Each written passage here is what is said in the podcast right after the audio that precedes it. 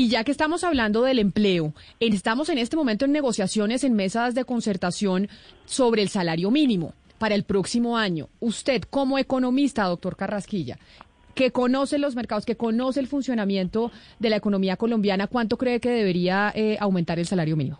Pues yo creo que los criterios de que aumente con, la inflación son, son, son muy sensatos, los criterios de que aumente con los mejores estimativos que podamos de productividad son muy sensatos estructuralmente, pero para este año en específico y con esta situación coyuntural, me parece que la mesa de concertación debería examinar también en qué puede colaborar eh, eso para reducir eh, las presiones que tiene nuestro mercado laboral de coyuntura y también pensar un poco en la población informal.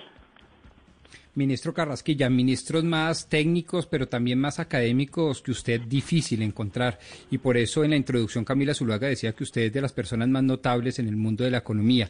Yo quisiera también acudir un poco a esa experiencia académica para preguntarle si la reducción de la jornada laboral o la reducción del salario mínimo en un 20% tiene sustento, ah, por lo menos académico, teórico, de que eso generará eh, más empleo y sobre todo más formalidad en el empleo?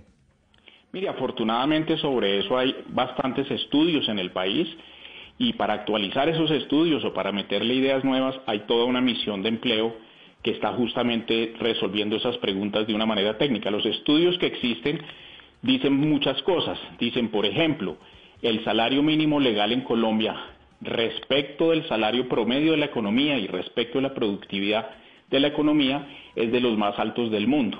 No que sea alto en términos de su capacidad adquisitiva, sino que es alto en relación con la capacidad real de pago del país. Por esa razón, muchísima gente en Colombia, el 40, 50%, que está trabajando en condiciones de normalidad, no estoy hablando en este justo momento, sino digamos a finales del año pasado, más o menos la mitad de la gente en el mercado laboral, de las 22 millones de personas, recibían como remuneración una suma de dinero inferior a ese salario mínimo legal.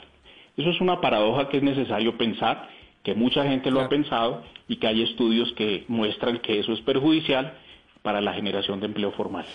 Pero esos estudios, esos estudios como por ejemplo liderados, los que ha liderado con, con enorme felicidad Fe Desarrollo, ministro, eh, se ubican mucho por regiones. Es decir, eh, la posibilidad de generar salarios asimétricos de acuerdo y de conformidad a qué? A la producción de las regiones.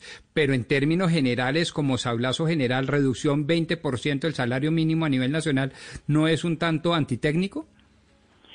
Depende de la productividad que usted esté estimando. Si, si la productividad es significativamente superior y estamos restringiendo una adecuación del salario mínimo a los niveles y a los flujos de producción, del promedio de los trabajadores, pues desde, desde luego que sí, pero si el salario mínimo o el salario que sea es superior a la producción que implican esos trabajadores formales, pues terminan, terminamos condenando a mucha gente o al desempleo o a la informalidad.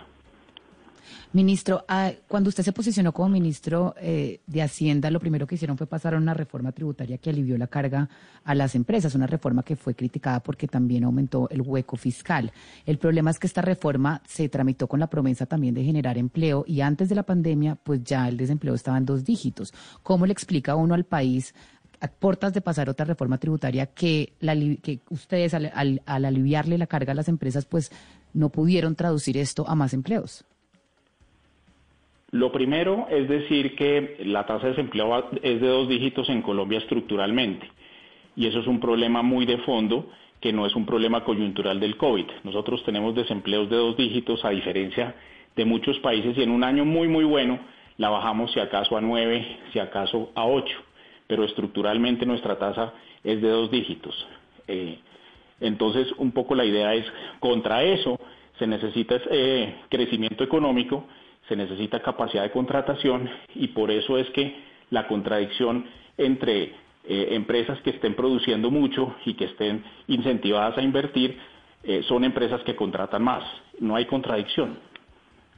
Pero, pero, ministro, usted habla de que lo que se necesita es crecimiento económico y lo hemos escuchado usted una y otra vez decir, aquí la única forma es garantizar crecimiento económico, crecimiento económico. Pero muchos bancos centrales y diferentes autoridades ya reconocen que el crecimiento económico, por sí solo no, no, no, no es suficiente, que tiene que ser sostenible en temas ambientales, en temas de género. Hay que intervenir para que este crecimiento se pueda traducir a, a cerrar brechas de inequidad y a ayudar al cambio climático da un poco de curiosidad cuando uno lo escucha usted en diferentes intervenciones que usted nunca habla de un crecimiento económico sostenible, verde y con enfoque de género. ¿Usted no cree que esto es necesario en el mundo en el que estamos viviendo en este momento?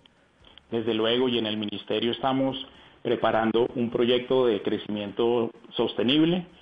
Llevamos desde el año 2018 estudiando los resultados de una misión que hubo en el país de crecimiento sostenible y vamos a presentar un proyecto de ley en esa dirección.